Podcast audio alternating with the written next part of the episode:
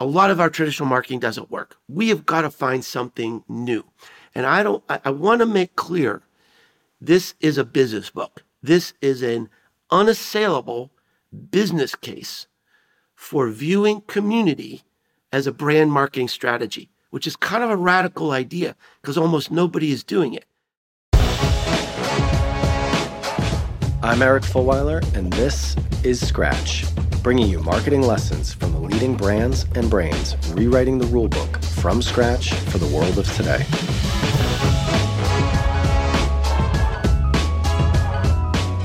Hey everyone, my guest today, the first two time guest on Scratch, Mr. Mark Schaefer. If you're in the marketing world, chances are you've already heard of Mark. And if you've listened to Scratch, you heard his episode last year. Uh, Mark's one of my favorite thought leaders out there. I mean, just his brain and the way that he thinks about things. He's written now 10 books on marketing, puts out so much content, is doing some really interesting stuff with his community as well. His newest book, is called Belonging to the Brand Why Community is the Last Great Marketing Strategy. If you've listened to the show, if you've seen any of the content that I put out, you know how passionate I am about community and how important or how much potential there is for brands to grow by investing in and building community properly. We cover a ton of ground in this conversation. We get Mark's perspective on why now is the biggest and best opportunity to invest in community. Some of these quote mega trends that he sees providing the perfect storm for community based marketing to win. And then we get into, of course, the practical, as you know, I love. What are the things that we actually need to do differently? How do we start building community? How do we justify it internally, justify the investment, and start measuring success? I know you're going to love this conversation. Please do check out Mark's new book as well. Link is in the show notes. I think that's everything in terms of the intro. So please enjoy my conversation with Mark Schaefer. Mr. Mark Schaefer, welcome back. Our first repeat guest on Scratch. How are you doing today? I am great. And, you know, I've been doing quite a few interviews lately to promote this new amazing book I have out, but this is the one I had circled on my calendar because you are one of my favorite intellects out there. So this is a joy to be with you today. Wow. I really, really appreciate that. And I was very much looking forward to this as well because we've had a couple interactions. Obviously, you were on the podcast, and then we hung out hung out a little bit when you were over in the UK. And I've always really enjoyed the conversations and have found myself thinking about them for weeks afterwards. So I'm excited to unpack. We, you, you and I always push push the edge a new way when we get together. So hopefully, we'll do that again today. That's the idea. Let's get into it. So before we talk about your new book, the icebreaker that we ask every guest what is one challenger brand that you're very passionate about right now and why? Challenger brand that I'm very passionate about right now. Um, I think, uh, gosh, there's so many that I'm um, I'm interested in. You know, let me let me go way off base here. Let me go way off base. Um, and and and it does tie to my new book, but there's there's a lot of meaning behind this. So, I wrote this new book. It's my 10th book. I did something in this book I've never done before. I devoted a chapter, an entire chapter to one person. And this is an interesting challenger brand just because of the visionary new business model that they're using.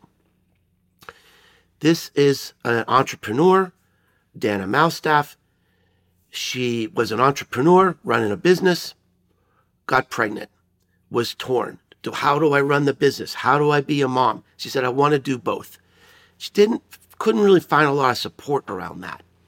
So she gathered a, gathered a few friends who had the same sort of interest. They created this little Facebook group. Long story short, this Facebook group now has 70,000 people in it, and she's making a million dollars a year in revenue. No sales department, no marketing department, no marketing budget.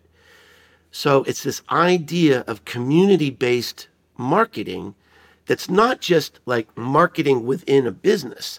The community has become the business. This is still sort of a radical idea that couldn't have been possible maybe even, you know, 5 or 6 years ago. And uh, to me, that like stretches our thinking. Uh, you know, you and I were in Bournemouth together a few months ago. That's another example. Here we've got Mark Masters, has a traditional B2B marketing agency, kind of was bumping along, created this community. Now the community is bigger than his business. He's all in in this community. So, I mean, that's to me, it's not just a challenger brand, it's like a challenger business model that I think is extraordinary to think about. And, um, you know, still a virtually untapped opportunity. Challenger business model for sure. And actually, the way that we think about it, community plays a big role in what makes a lot of these challenger brands successful. And they're doing it intentionally, but they're also doing it authentically. And, you know, this is your, also because my voice is a little bit hoarse this week from being sick, this is your your show to talk about what you've learned and some of the lessons for our audience from the book and your point of view on community building. But for me, I think it's a huge competitive advantage if you're able to actually create the community around the brand. And so, you know, for us in our business, kind of sitting in the industry between the challenger brands on one side and the incumbents that want to think and act like challengers on the other, the idea of community, the idea of adding value to your audience in a way that they can connect with each other is so huge. And I would argue, you know, I'm a big believer in like, at the end of the day, marketing is about changing perception and behavior to drive growth of a business.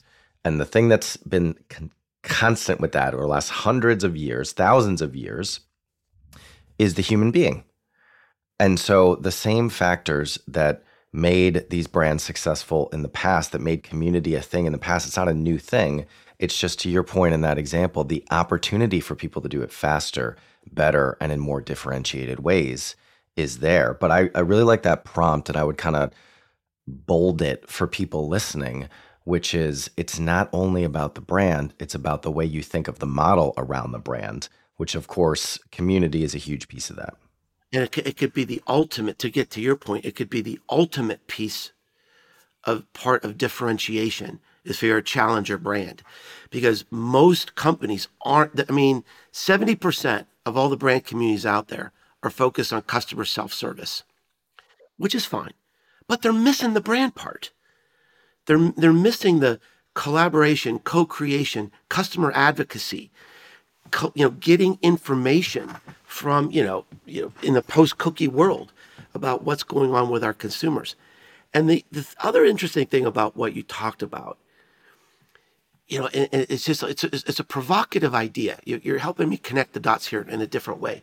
You talked about marketing and and creating demand. Community it's almost like this reverse cycle where the community takes can take a brand to new places. Let me give you a quick example that I just saw in the news a couple weeks ago. Lego has come out with a new line, Eric, that is um they're, they're, it's, it's to challenge jigsaw puzzles. So this is a family activity, maybe at the holidays, you, you know, you get out the jigsaw puzzle and you do this together. Well, Lego's saying, why can't we create a family activity like that? This is a little more adult. So they're creating these Lego structures that are like succulent plants. They're like, you know, vases of flowers. And this came out of their community. So in their community, they have this innovation structure that, that you can create these new ideas and actually get part of the IP and part of the revenue. So isn't this interesting that you know marketing can lead consumers, but consumers can also lead marketing? I think that's the beauty and power of, of community. You know, my I have a I have a community, a little community on Discord. It's devoted to thinking through the future of marketing. There are people in this community, curious marketers from all around the world. They're taking me new places. They're seeing things and reading things I would never have access to. And I'm finding so many of my, so much of my writing, so much of my speaking is now based on something coming out of this community. I mean, I was probably at least a week ahead of most other people on like on like Chat GPT because we were the buzz started happening in the community or creating AI generated images and art. We were experimenting in it in the community before it really hit the news. So, and, and think about how you can scale that for a brand. If, if you if you have these passionate people who love you and want to be involved, I mean, it's just it, it's just it's the most overlooked opportunity in the history of marketing opportunities because community isn't new. It's staring us right in the face. We just haven't looked at it through the lens of brand marketing. Yeah. And and to build on that, one of the ways that I think about and try to explain marketing to particularly non-marketing folk, you know, we do a lot of work in financial services and enterprise technology and these businesses that are not marketing led. And oftentimes, if they're early stage businesses, they maybe don't have a lot of marketing DNA. And a lot of them think of marketing as the thing you do after you build the product. They think of marketing as advertising, the TV ads, the bill the billboards, the stunts, the guerrilla. It's an afterthought, and it's and it's and it's DIY. and and what and what I say to that is you're thinking about it wrong. Marketing is the bridge between the value of the product and the needs of the consumer. And so yeah, go ahead. And to and and to exactly what you're saying of your community giving you ideas, the Lego community giving them ideas that bridge is a two way street. It's that word and that metaphor explicitly, because actually the product comes to market through marketing, but also the market comes to the product through marketing. So the example that I give to that is Monzo, very successful challenger bank over here in the UK. From the very beginning, they built, uh, I think it's called forum.monzo.com or some some like Reddit style website where their community and they hosted events and purposefully, intentionally invested in cultivating this community people could post ideas of what product features they wanted to see, what they wanted Monzo to do differently. And that actually led to a lot of the things that they developed that drove a lot of their growth. So I think community is a huge opportunity to kind of build and really strengthen the pillars of the other side of that bridge that is the needs of the market and the voice of the customer coming into your business especially for startups and challenger brands especially because what we're seeing is that you know in 85% of tech startups are leading with community as their marketing strategy. Because if you think about it, you, you need the beta testers. You know, you need quick feedback, quick participation. Can you help me with this? Can you help me with that? So, I mean, th- this is very encouraging to me because it's like a lot of the, the, the young people today, the young entrepreneurs in the tech startup scene, you know, they they live in community, right? They're this is sort of um, you know part of their their DNA, part of their lifestyle, part of being a digital native. And so to me, it's like, wow, what a bright future we have when this is already starting to be embedded in a lot of these um, startups. So I want to go off script from the very beginning. And I'm going to ask you a question that's not in the brief, but I think it's an important one. Why did you choose to write this book? So you've written nine books before, and of course, there's some red red thread through your perspective and your philosophy and your principles on marketing. But I'm curious, why this? Why now? Well, uh, there's there's a practical side, and there's sort of an emotional side. And the practical side is, uh, you know, a book you're familiar with, I, I, Marketing Rebellion. I wrote in 2019. Marketing Rebellion was like a wake up call. It was like a smack against the head to say, hey, marketers, you know, you're in this trench and you're iterative. You know, and let's do a little bit better on our Facebook ads. Let's do a little bit better on our SEO. And you've got to look up and see what's really happening in the world. And we're because our, our customers have the accumulated knowledge of the human race in the palm of their hands. They have a higher expectation of you as a company and as a marketer now. So it was like this wake up call. There was a chapter in the book about belonging and community, predicting this would be part of the portfolio of the future. One year later, pandemic hits, and people are telling me, all that stuff you talked about. That you know, you know, get rid of all the stupid interruptive advertising, spam, lead nurturing, all this stuff, right? We got to connect in a different sort of way. How did the pandemic start? Every big company in the world says, We are with you in these unprecedented times. They couldn't get off the script. And the companies that did the best and the companies we remember are the ones that finally rolled up the sleeves and said, We're going to help. We have people who are scared, desperate, losing their businesses. We're going to roll up our sleeves and get down in these communities and really do something. That's number one. Here's the second thing.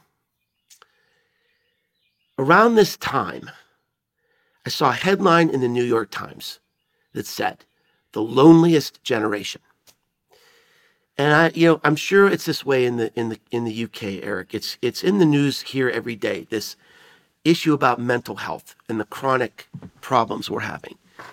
And I mean, that our children, our teenagers, I mean, there's they're suffering and they're lonely and they're isolated and they need to belong, not want to belong. We have a longing to belong as human beings. And when you when you start looking at the psychology and sociology of community, it's overwhelming and so convicting about what it can do to help individuals and really heal this issue in a way. Those are kind of the two things that were going on for me. Number one, a lot of our traditional marketing doesn't work. We have got to find something new. And I don't, I, I want to make clear this is a business book. This is an unassailable business case for viewing community as a brand marketing strategy, which is kind of a radical idea because almost nobody is doing it. Number one, this is a business book. However, like you and I were talking about, how this can be a point of differentiation. This can be a point. Uh, uh, this can be a point of customer advocacy, co-creation, collaboration, innovation. It can also. It's marketing that works. It can also be marketing that heals. And that's kind of an exciting idea for me. And you know, I don't have a plan to write books. I write books when I have an idea that needs to get into the world and I'm desperate to get it out because writing a book is is damn hard work and it cre- it takes a lot of sacrifice and so i just was sure. I was just this is where we need to go. And it's the biggest overlooked opportunity in the history of marketing opportunities because it's it's right there. And we haven't you know most companies haven't activated it. So that's that's really what drove me to to to write the book. I think it's really powerful that idea of marketing doing well for growth of the business, all that stuff. That's like the main territory, let's call it, of what a lot of marketers do day in and day out. But actually, you're the second person in a couple weeks that's made me think a little bit more about marketing doing good as well. And I think that's beyond, you know, we had a, a great CMO from over here in the UK named Sophie, Sophie Collins. We recorded her episode last week. It'll come out after this one because we're going to put this out um, this month, but she was talking about, yeah, there's kind of the role of marketing in brand purpose and the whole conversation about purpose, time, and profit and things like that. But actually, as a marketer, there are opportunities to get involved and help with the things that you really care about. You can actually have a positive impact in the world just because of the skills that you've developed and the experience that you've accumulated. And so it's slightly different, but I think it's related. This idea of how can community actually help do good, not just do well for a business? And I think that that's really powerful. And I can see how that really, you know, could help to catalyze you thinking that there was an opportunity to put this story out there because people are talking about community, but I don't think they're talking about it in the same way, and certainly not in this angle, and not to the extent that you are. Nine times out of 10, when people talk about community, they're talking about an audience. That's different. I mean, an audience is cool, an audience is valuable. There is an emotional bond there between you and your audience or your, you know, list of customers.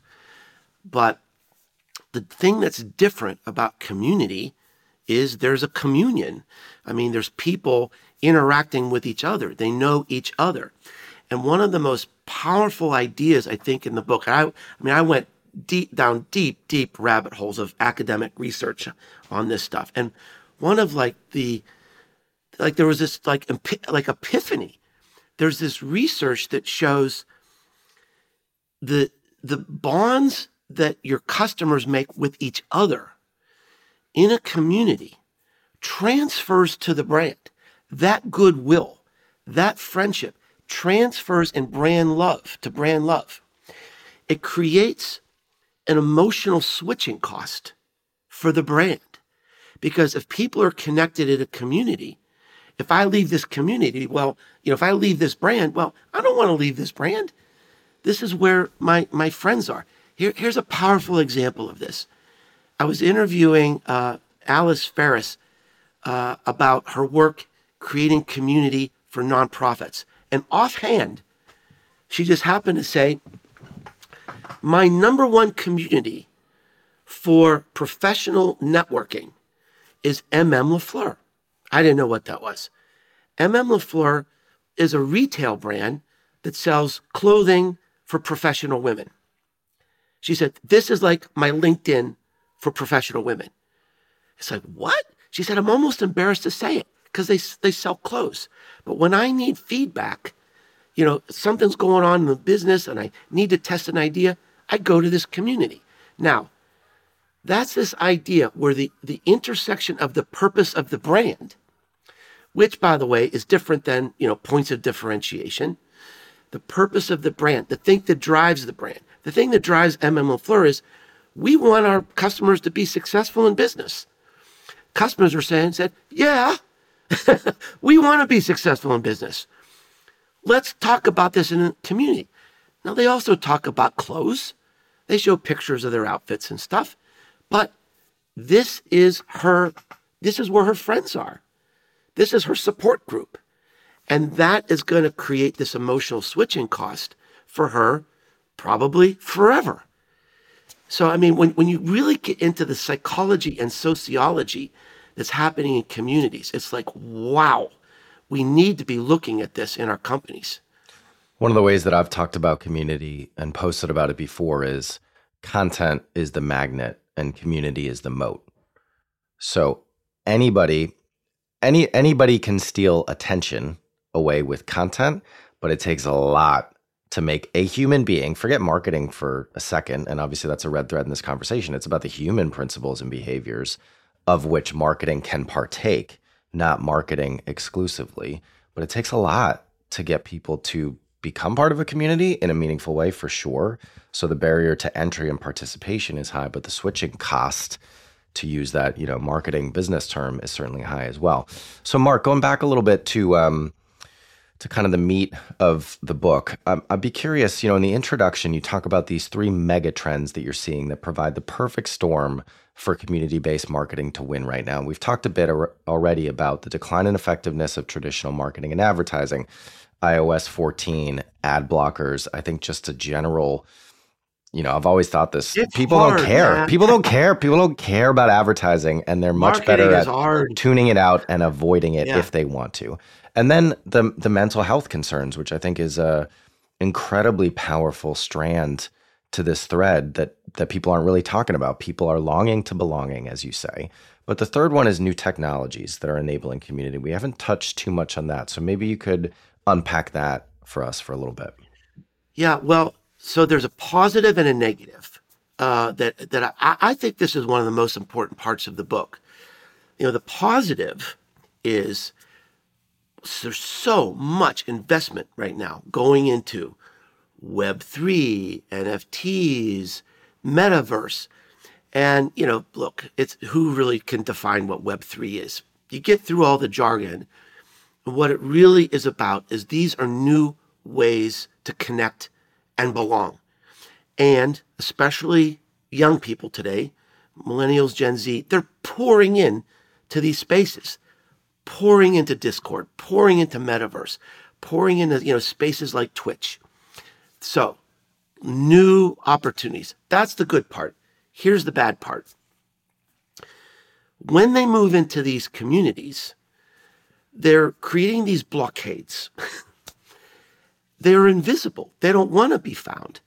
I think a significant challenge for businesses over the next few years, I mean, it's coming fast, is you know, millennials, Gen Z, they're not on Facebook, they're not on Twitter as, as, as much as other generations. They're not on LinkedIn. And these social listening platforms, they're so important to us to, you know, look at the pulse of what's going on in the world. They are becoming obsolete. Gen Z, they're not babies.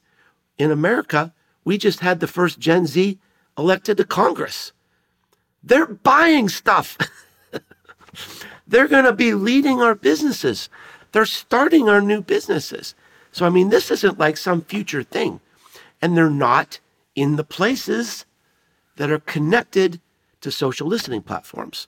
You know, in my community on Discord, we're having these incredible conversations and debates and all these new ideas.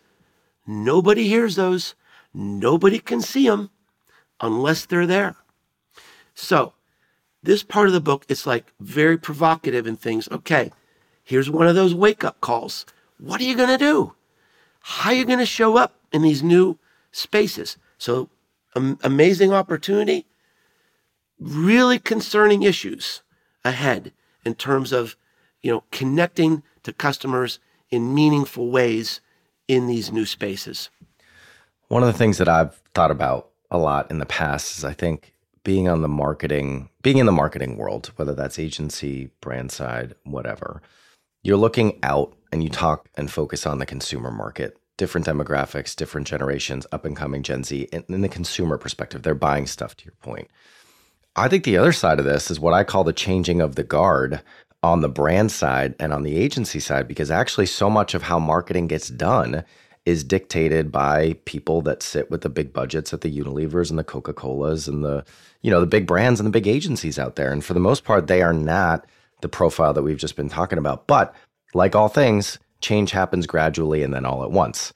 And so, you know, the people that are coming up the ranks who are going to be the next CMO of Unilever and the next CEO of WPP are going to come from a different background, different context, different cultural understanding, different technological abilities. And I think that's going to drive a big change. It's going to be a change that catches up to where I think consumer demand is. But that's the other thing to keep an eye on and make sure that you're prepared for if you're planning on having a career in marketing over the next five to 10 years.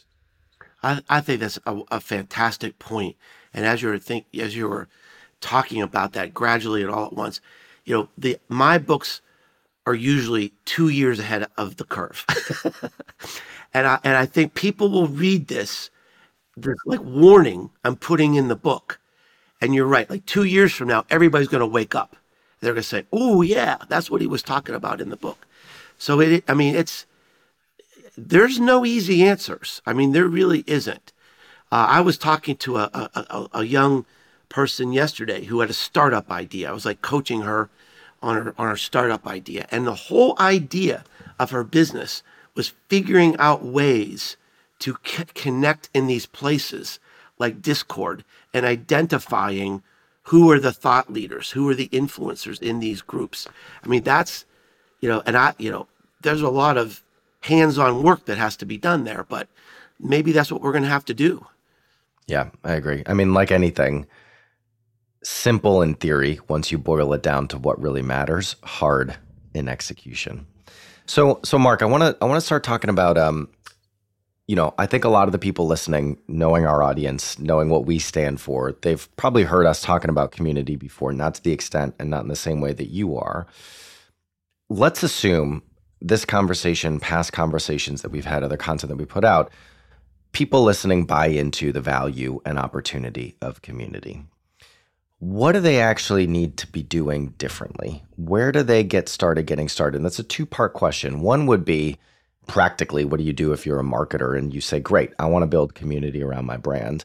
And two, if you're a marketer that isn't the CMO or has a CEO or CFO that they have to convince to do this because similar to, you know, our model of we're trying to build a media company around rival, putting out content and events that add value to the audience of challenger marketers around the world because long term, we believe that will drive growth of our brand and business, but we can't measure it in a short term window. And actually, if we try to, we're doing it the wrong way. Community, I, I think, and tell me if you disagree, is a similar type of thing. In order to do it right, you have to focus on the value exchange going towards the community, not towards your business in the short term. But in the long term, once you get over that hump, once you have that moat, then it starts flowing back to you. So, where do you get started and how do you get buy in and get people on board if it does need to be more of a long term investment? Well, there, there, I mean, there, there's so many key points and wisdom in your question. It, it's I'm going to try to unpack it as succinctly as I can, because I mean, you covered a lot there. All right, I think whether you're a CMO or someone with the idea that community could fit, I think it has to start with the culture. You know, if if you've got a legalistic culture that's like you know anti-challenger, and you've got to get you know, every response on Facebook approved by three attorneys, community isn't going to work. Now, in term, you know, in terms of convincing the boss, here's the thing that gives me a lot of hope.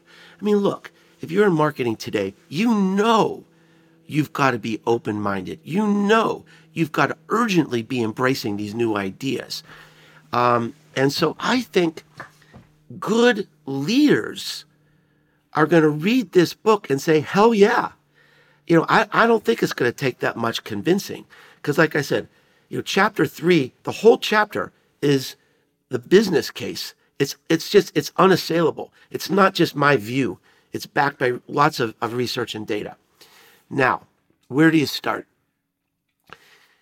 If you've got the culture to do it, the first part is we hinted at this earlier this intersecting culture. So and then I've got a whole chapter on this, considering what what are you trying to achieve as a company? What do you stand for? And how could you have a bigger impact and achieve even more if you had your customers working with you? Where is that intersection? An example that's easy for everyone to relate to is Patagonia. Immediately, you know they stand for you know, taking care of the earth, responsible outdoor recreation. You know, and I have a very close friend who said, I will only buy Patagonia. I belong to that brand. I am in. I have an unassailable emotional connection to that brand. So, purpose is really this idea that we're working towards something bigger and better together. Now, how do we start? Usually, in, in every example, I think the biggest community I profile in this book is Twitch. Even Twitch started with like 10 people. You know, it's like people who were using this live streaming app to, to watch each other play video games. And, you know, the guy that started the company at first resisted it. It was like, this is not where I want to go. But there was so much energy there he, he you know, basically, you know, created Twitch to satisfy this energy. Uh, you and I, when we participated in this community event over in Bournemouth, it started with people going to lunch together, five people meeting every every month for lunch. Then they said, "Hey, can we bring a few more?" Soon they had a whole table. Soon they had a whole room. Mark Masters said, "Let's let's organize this. Let's be a little more intentional about this. So normally, in almost every case I can think of, it starts with just a few people who are already there. Could be your most passionate customers, could be a group of friends. Now, the hard part is really leading and sustaining because so much of leading, nurturing, and growing a community is counterintuitive to, way, to, to the, the normal marketing leadership mindset about you know giving up control and the like the market message and value is coming from the customer flow the customer ideas instead of you know i got i failed in this trap. When i started my community i thought well people are going to want to join this community because they're interested in the same things i am. I'm going to start a chat room about personal branding and writing books and public speaking. Those are the emptiest rooms in the whole place because the community said, nope, we got to be talking about the metaverse. We got to be talking about AI. We got to be talking about Web3. Let's go there. And they were right. You know, I, I'm a much better consultant, writer, teacher because of where they're taking me. And think about scaling that idea for a brand. But it takes a different kind of leadership mindset to, you know, trust the community that way. So if you know a lot of the value and i think there's i think the value of community if done well is multifaceted for a business. But if we're thinking about okay you've been able to get started getting started you've started to build a community a lot of marketers particularly in today's environment are forced to kind of justify what they're doing in their investment. So how do you think about measuring or making the case for the value of community if part of it is yet to your example of um, you know the women's clothing company that seems a little bit closer to kind of the commercial end of things. But uh, the conversation around you know value as this two way street or marketing as this two way street and consumers or community bringing product ideas into the business, it's a little bit harder to quantify. How would you package that up in terms of someone looking at, well, how do I put a scorecard against this? Is it doing well? Is it not doing well? Is it driving value for the business? Yeah, well, thanks for coming back to that because that was that was another one of the keen things you had in your in your other question, and I, you know, I couldn't keep it organized in my mind well. So thanks for coming back to that because it's a very very important question. In fact, it's probably the most important question because like I think it's like 92% of community managers say we're creating value for the company, but only 10% have any measurement to, to prove that. And here's the major mindset change. And I think, you know, you'll really relate to this. In the chapter in the book about measurement, I give the example comparing Gatorade to Powerade. Gatorade sponsors stadiums. They sponsor the Super Bowl. They are becoming relevant in sports cultural moments. They have 80% market share of a $30 billion sports drink market. Distant, distant, distant number two is Powerade.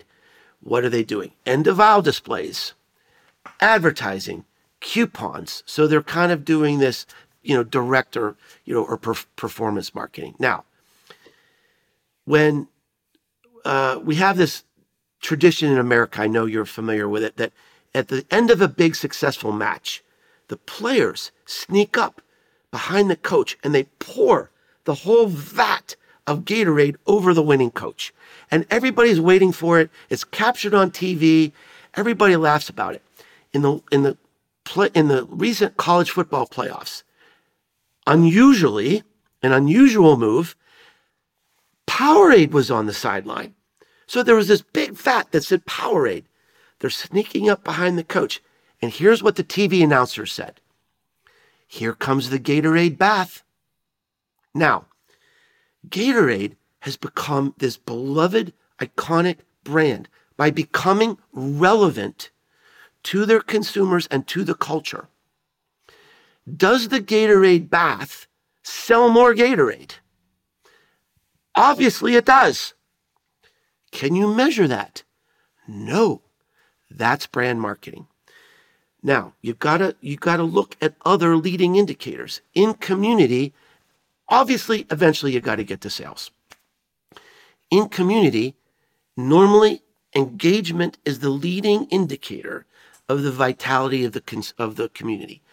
Look, I have been so critical of engagement as a metric. I am the leading indicator of engagement as a metric when it comes to social media or content marketing. But in community, it's a whole new world. Sephora has a community of 6 million, no, 60 million people. They have brick and mortar stores in every significant city in the world, probably. However, 80% of their sales come from their community. The person who leads their community, I think they're spending a billion dollars a year on their community. The person who leads their community says, our leading metric is engagement because that shows people are coming back. They're connected. What we're doing is relevant. We're connecting. We're staying tuned.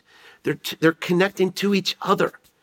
So it's, it's a weird world way to look at it. And I think another key metric is is the content in the community going outside the community because you're creating advocacy, which is better than any advertisement you could ever ever make. And that's relatively easy to measure as well. So I think engagement, you know, you have to have a brand marketing lens. That's why most communities are focused on self-service and transactions because it keeps the accountants happy. It's easy to measure. But you're missing the bigger opportunity, which is the emotional connection and the brand value. One of the ways that I think about it is that everything that gets measured matters. We're so focused, companies are so focused on what's the number. If I can track it, then it's meaningful to me. And sometimes you put numbers in there just to have numbers. But not everything that matters can be measured. You know, especially now, especially now, because, you know, you can either, we were just talking about Gen Z and Discord, right? You can, you can either keep up with the pulse of culture or you can measure. You probably can't do both. And this might sound scary, but what I would say is look, take 10% of your budget or 15% of your budget and start to experiment with these other ideas to try to keep pace of what's happening in the world. Don't get caught in this scaffolding of media contracts and advertising contracts that you know you, you're and, and dashboards you know, your 10, you know, your decade old dashboard, if you get caught in that scaffolding, it, it's just keeping you in dysfunctional behaviors. At least take some of your budget and start to experiment in things that might be more difficult to measure. And that's been um, the most consistent thing that's come up after doing I don't know how many of these have we done 50, 60 of these interviews with CMOs, thought leaders like yourself, entrepreneurs that idea of purposeful, structured innovation, risk taking, 70 20 10 frameworks, take 10% of your budget, to, you know, some percentage of your time, money, or focus that is purposefully designed to make you think and act differently and explore new things. But the other takeaway that I have from from how you answered that question just now was, you know, just because I think there's a difference between trying to figure out whether something is working in a quantified way and trying to prove that it's driving sales. So there, you know, engagement. There, there is an exercise if you're serious about community building. That is, well, how do I know if this is doing well? So maybe the buy-in of community is good for the growth of my business. Is more of the not everything that matters can be measured, but am I doing this right? I think there is, you know, time and money to be spent on how do you actually start to build a scorecard and measure that. So, um, Mark, I'm going to let you go, and we're almost out of time. I have a I have a bit of a curveball question for the last one, so I'll, I'll give you a second. I'll give you a second if you if you want to think about it because I, I think it's tough. You've done a bunch of these interviews about the new book. What is the question that people haven't asked you yet that you think they should? Great one. Um, here's something that I hinted at in the book but it was just too deep of a rabbit hole to really go down. This is so interesting. This could be a whole new book. If you want to write a book, maybe this is your idea. The biggest problem for companies today is drain, especially in the tech world, is drain. Because every, you know, if you're a bright young person, you want to get unshackled and you want to have be a remote worker, you want to travel the world, you want to do your own thing, you want your dream is to start up a business. So, I mean, look, I I, I can't even describe how many conversations I've had on this topic with people working, you know, people in the tech world is drain, drain, drain. Look, we're giving them the free lunch. We've got ping pong tables in the lobby. It's still not enough. All right here's what about the role of community inside the company? What if you created a level of emotional switching cost somehow inside the company? I think that is an idea that could be particularly relevant. And I just wrote one sentence about that in in the book. And I just said it's too much for me to cover. It's out of the scope of this book.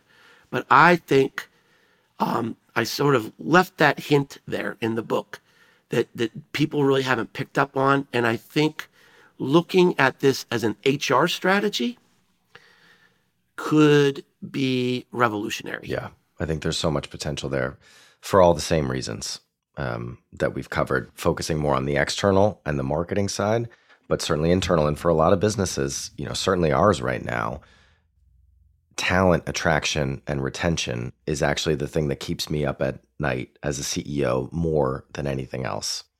Oh my gosh, it's everything, isn't it? Mark, this has been, I feel like we're just getting started. We need to start booking three hours for these conversations. You're my favorite, man. You're my favorite. I You appreciate really that. So please go check out the book. We will link to it in the show notes. And um, I'm looking forward to the next time. Let's make sure it's not, even, we're not waiting for the next Yeah. book. We'll do another one of these uh, about something Yeah. else. All right. All right, man. Thank you so much, Eric. Thank you for coming on again. Have a good one. Scratch is a production of Rival. We are a marketing innovation consultancy that helps businesses develop strategies and capabilities to grow faster. If you want to learn more about us, check out wearerival.com. If you want to connect with me, email me at eric at wearerival.com or find me on LinkedIn. If you enjoyed today's show, please subscribe, share with anyone you think might enjoy it, and please do leave us a review. Thanks for listening and see you next week.